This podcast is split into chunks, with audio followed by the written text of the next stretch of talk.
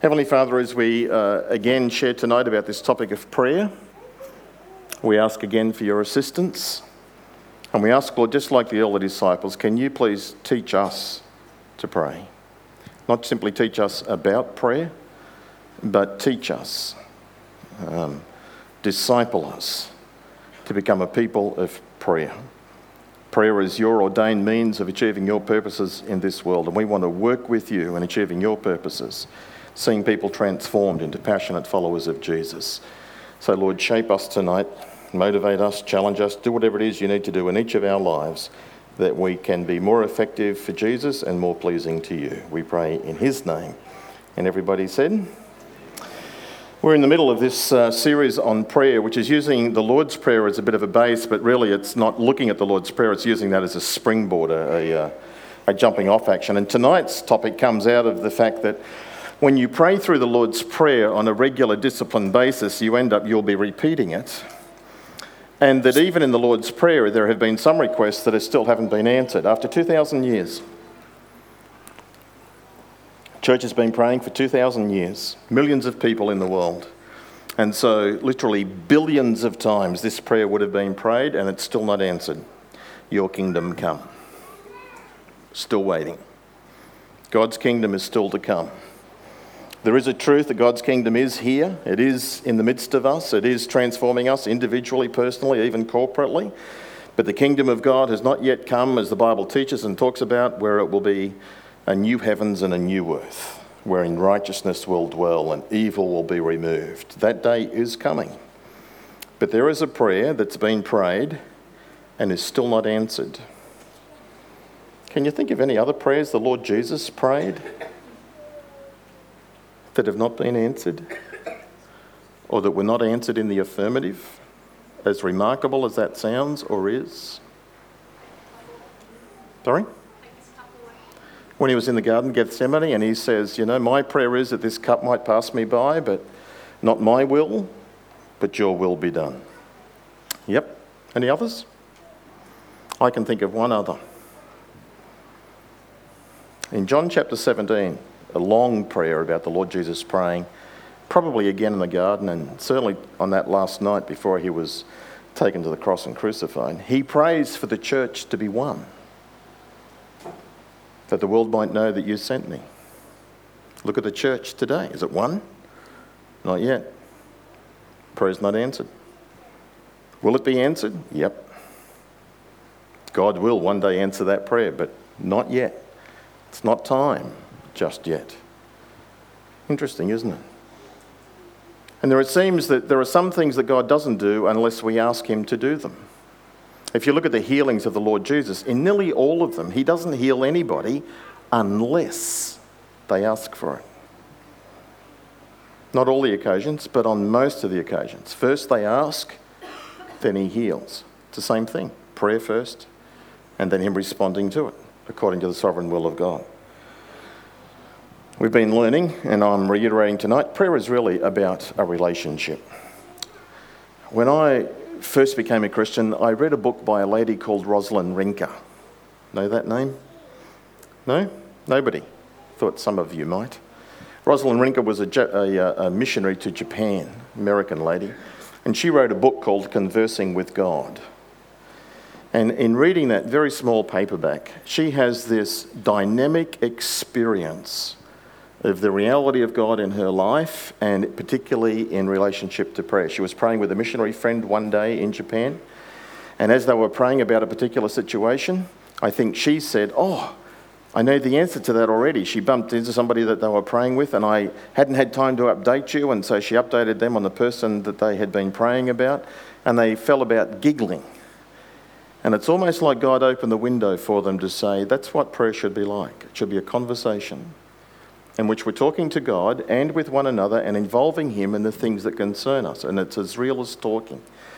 And then she started teaching these principles to others. And she said, The best way to learn this principle, this is hard, but the best way to learn it is to discipline yourself by praying sentence prayers.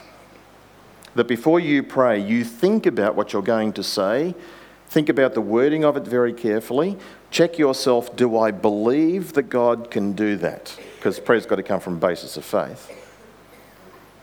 And then, on the basis of, yes, I believe God can do that, then to utter that very specific short sentence prayer.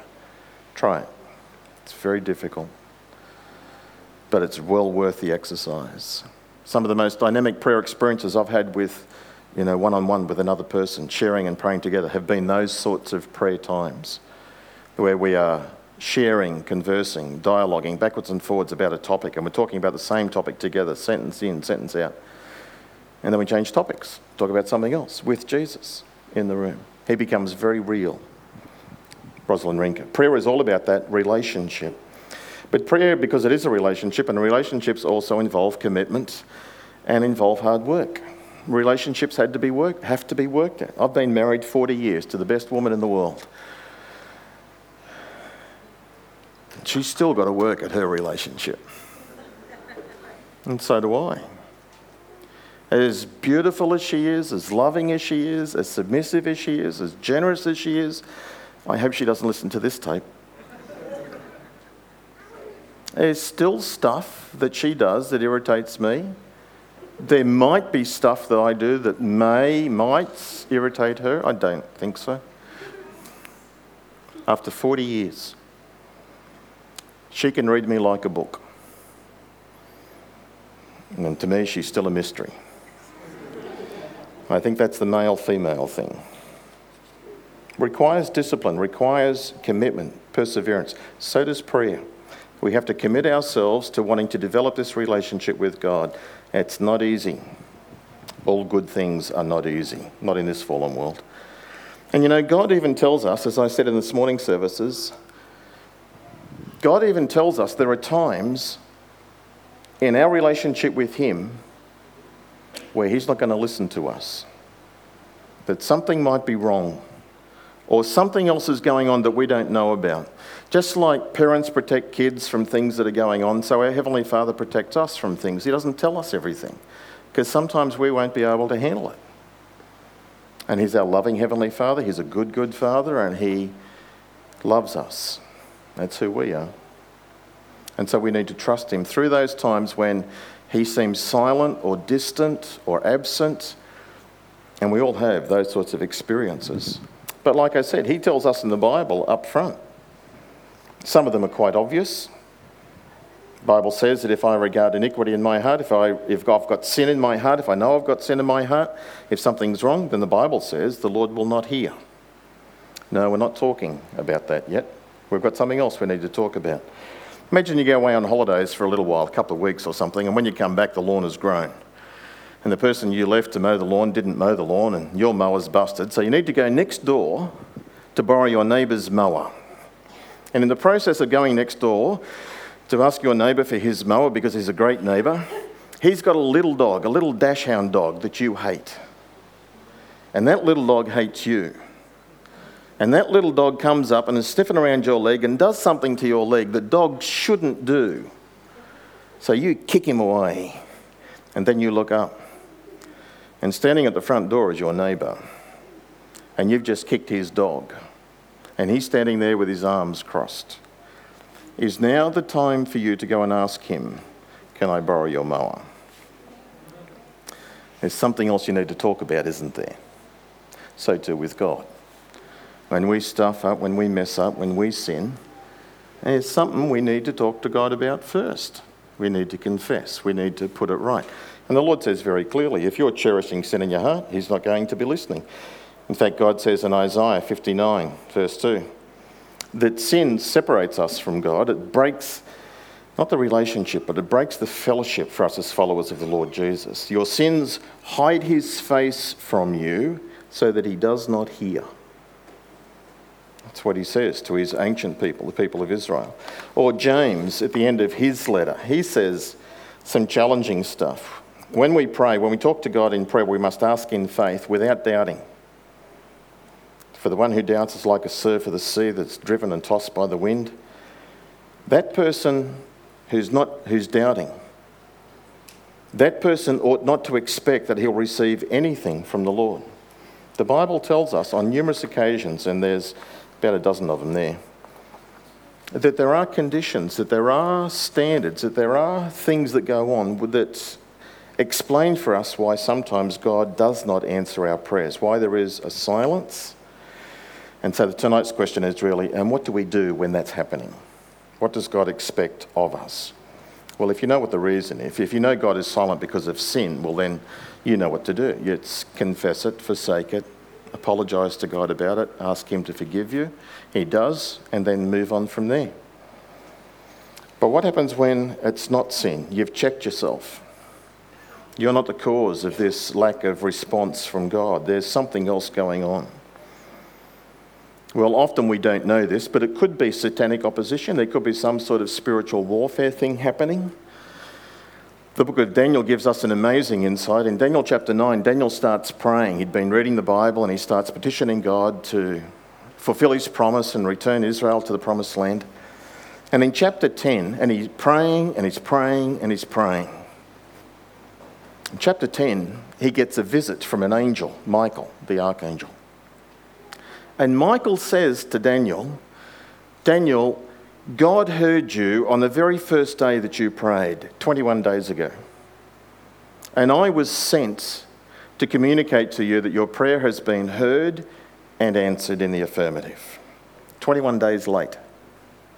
And then he says, The reason I'm late is because I've been doing battle with the prince of Persia, this other demonic influence, some sort of battle in the heavenlies of that we know so little about, that we can't observe, but the Bible alludes to in instances like this. Maybe sometimes God's not answering your prayer, or you think He's not answering the prayer, is because there's some sort of satanic opposition.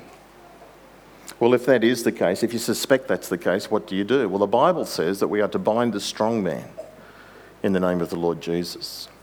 That's not Satan. You can't bind Satan but you can bind the strong man. Satan is allowed to roam to and fro on the earth until that time appointed for him when he'll be in prison, chained up. But he's delegated emissaries, his ambassadors over various regions and locations, those can be limited, those can be bound, and we have the authority in Jesus to be able to do that. Maybe that's what it is. Maybe sometimes we're praying and we're not getting the answer and we don't understand why. It's not because of sin. We don't have any idea that it's anything to do spiritually. God hasn't given any indication of anything like that. It might be because the th- very thing we're praying about, uh, that God has done his bit, he's said yes, but God is waiting for us to do our bit. Sometimes when we pray, we're asking God to do something for us that also involves some responsibility on our behalf. And if that's the case, God will do his bit, he'll answer the prayer, but we have to do our bit. You could be a student doing an exam, and you can pray and ask God to help you pass the exam, but what have you got to do? You've got to study, you've got to do your bit. So God can say, Yep, more than happy to help you. Now it's over to you. Could be in a broken relationship. Could be somebody at work, whatever. Could be kids with parents, and you're asking God, can you please fix this? Can you please um, cure, uh, help this? And God is saying, yep, I'd be more than happy to. But we have a responsibility as well. We need to be going to the person and talking to them. Maybe we need to apologize. Maybe we need to punch them in the nose. No, that's not it. No. Maybe we need to have this frank conversation of saying things are not right with us. How can we fix it? God will do his part, we need to do our part. Sometimes that might be why the prayer is not being answered. But there are some other reasons that I've thought about this week. I reckon one of the key reasons why our Heavenly Father, who loves us incredibly, doesn't answer our prayers immediately and sometimes is silent is because He wants us to keep coming to Him and asking. He yearns for that conversation, that relationship, where you will come to Him and you will keep asking for the same thing again and again and again. I don't mean God is holding out like a carrot and making you come. I don't mean that. But I mean, God will sometimes withhold or delay an answer in order to develop the relationship, in order for you to realize how much you depend upon Him. Sin which makes us self focused. Also makes our default position to be independent. We think we can do it ourselves, when the reality is we can't. We depend on God for every aspect of our life. And God, through prayer and our, His relationship with us, is teaching us that by Him withholding things. So, therefore, when God is silent and I'm asking for something and I have no response, I have no answer, I have silence, I should keep on asking and keep on asking. That's what Jesus teaches. Ask and keep on asking. Seek and keep on seeking. Knock and keep on knocking. Those who ask will receive. Those who seek will find. Those who knock, the door will be opened. He doesn't say when, but he does say that it'll happen, that God will respond. And that in the process of God being silent with us, He is in fact wanting to drive deeper the roots of this relationship. God is shaping us, that we're becoming different people in the relationship. After 40 years of marriage to Rhonda, I'm a different person than I am. I am a different person now than I was 40 years ago, and so is she we have influenced each other's lives. And if you're married, you'll be having very similar experiences. God uses prayer to develop that relationship. And sometimes He withholds answers. Sometimes He is silent and distant, and we don't like it. We're the immediate generation. We want, want things quickly. Our highways have speed lanes in them. You go to the supermarket, it has expressways getting out of it. We have microwaves. We're the instant generation. Well, God's on a totally different timetable. It's all about relationships and reality. And a thousand years to him, the Bible says, is just like a day. And a day, just like a thousand years. So Jesus was here 2,000 years ago. And he says, I'm coming soon. And we go, that's 2,000 years ago. And God says, no, it's a couple of days. Different perspective altogether. Sometimes God doesn't answer our prayers because He, in the process of shaping us, also wants to improve us, to bring us to a, a mentality of um, searching and acknowledging what's wrong. Sometimes we should be thankful that God doesn't answer our prayers. He's a loving Heavenly Father who knows m- much smarter than we are. He's all wise, all knowing. He knows the end from the beginning. And so when we're asking for something, He knows whether that's going to be good or bad or better or best for us. And so we need to trust Him in the process of Him responding to us. I said this morning congregation about a young lady called Amy Carmichael. Amy was a little girl. When she was born, she had brown eyes, and every other girl in her class had blue eyes, and she wanted to have blue eyes. And she went to bed, she prayed, God, please, you can do anything, please change my blue eyes to my brown eyes to blue eyes. She got up in the morning, she looked in the mirror, fully expectant, and they were still brown. And she prayed it numerous times. And she was heartbroken. It wasn't until she grew up and then she became a missionary and she went to India and she was fulfilling her life purpose of actually delivering children from Hindu temples and prostitutions and child slavery and stuff. And she was smuggling them out. It was because she had brown eyes when she covered her head and put scarves and things on that she couldn't be distinguished and she couldn't be recognized. They thought she was an Indian. God working his purposes out. So disappointed, God, you didn't tell me, give me what I wanted. You didn't answer me. But he had a purpose. We need that sort of perspective, and I don't understand, but I know you're good, I know you're loving, and I trust you. I don't like it, but I like you, and I trust you. That's where God wants to get us in our relationships with Him. Just think about for a minute if God did answer all your prayers, every single one of them. Well, Ruth Graham, Billy Graham's wife, would say if God did that, then she would have married several of the wrong men several times. If God gave you everything that you wanted, and God gave you everything that you wanted, and God gave you everything that you wanted, and God gave me everything that you wanted, before very long, this world would be absolute chaos we would be fully selfish.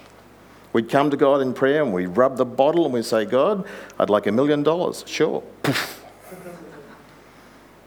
Then you would pray your prayer, God, I want you to take the million dollars away from Pastor Darrell, and poof, it'd be gone. that's what life would be like. Well, just change it. God doesn't answer everybody's prayer, God just answers my prayer. That I can pray and I can get whatever I want. What would happen? You seen the movie Bruce Almighty? Not a, I don't recommend the film, but it has a great premise in it, and that is that we're flawed creatures. And if we have that sort of power, then we start using God like a genie in the bottle and we get all of our wishes. We become the ultimate selfish thing. And so it's good that God doesn't answer all of our prayers those ways. It's good that God says no. And sometimes it's necessary for God not to say no, just for Him to simply let it pass through to the keeper. I have to really hurry. And sometimes, I mean, there are a couple of reasons why perhaps that's why God's not answering it. But at the end of the day, God is in heaven, we are on earth. He is sovereign and almighty, and we are so limited, and we don't know. C.S. Lewis once very sadly described it, uh, his experience of coming to God in prayer when he was absolutely desperate. His wife had died, and he was crying out to God for whatever, for help and assistance. And he felt that when he prayed, he sensed the door of heaven shutting in his face. And he heard like the bolt on the inside locking and double locking. And then there was silence. And he writes about that as only he can. And he says, Why is it that when we are so desperate and we have no other hope, just God, that he can be silent and aloof and distant? That's the reality. If you've never experienced that, just keep living. You will. Most of us have. We go through these periods. Why? Don't know. It's a mystery. God hasn't been pleased to tell us. We can only trust Him. So, therefore, what should we do? How should we pray when God is so distant, so silent from us? we should continue to pour out to Him very honestly what we're thinking and feeling. If you're feeling disappointed, express that to God. He wants the relationship and He wants it to be real. If you're disappointed or angry or hurt, talk to Him about that. And He will lead you. He'll hold your hand and He will lead you forward. Somebody once described prayer, Ron Dunn, I think, he said, Often in prayer we get into a crisis and we pray that God will bring in his hand and he'll just lift us out of it. When often what God does is he takes a parachute and he parachutes into the situation where we are. And he's with us in the midst of it. So look for a sense of his nearness. And if that's not there, believe in him, even when you can't sense his nearness. How long should we keep praying? until you get an answer. That's what the Bible teaches. That's what Jesus teaches. And both the stories that Josh read to us the friend at midnight and the widow going before the judge keep on asking, keep on asking, keep on asking, keep on asking. Don't stop until you get the answer. Or until you get a promise or an assurance, like Daniel did with that angelic visitor, until you get an awareness that the answer's coming. Your spirit will quicken, the Spirit of God will reveal it through Scripture to you that, yep, I've heard you, and the answer's on the way. And if God says no, if God says stop, then stop. Take his warnings very seriously. There are some warnings in the scripture that says um, sometimes we can persistently pray, we can keep asking for what God has said no to, and sometimes, even though He's a loving Heavenly Father, sometimes He'll actually give it to us, even though it's not good for us. He does it and He allows it to teach us lessons, I guess. Did it with the children of Israel when He gave them a king. Did it with King Hezekiah. I don't have time to go into it, but bad things happened to King Hezekiah when he lived that extra 15 years. And Psalm 106, verse 15 says, God granted their request was cranky with the people of Israel, and they kept pestering him, said no. He granted their request, but he sent leanness into their souls. So, what do you do when God hasn't answered? What do you do when God is distant? What do you do when you've been asking for something and you don't have it just yet? You've had no response. Keep on. Persevere. Don't give up. Don't stop. Believe, know, and love and understand that He is a loving Heavenly Father who cares about you and that you are His child. The Bible says in Habakkuk chapter 3, I'll finish with this, verse 17 and 18.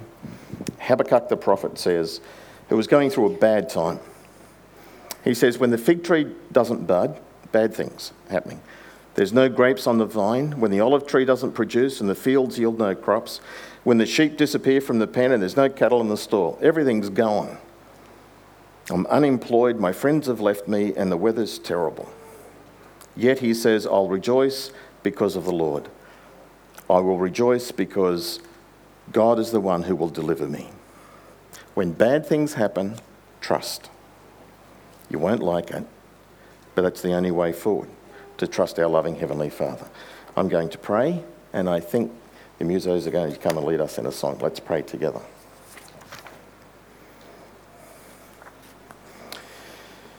Heavenly Father, you are our loving Heavenly Father. That you yearn for and desire a very close relationship with each one of us. Lord, and you've instituted the means of prayer in order to develop that relationship. Can you help us both with the discipline of prayer, but also in talking to you to be experiencing more of you and growing in our love and capacity to serve and to honour you? Lord, may your will be done in our lives. We ask that Jesus might be pleased and honoured in each of us. We pray in his name. Everybody said,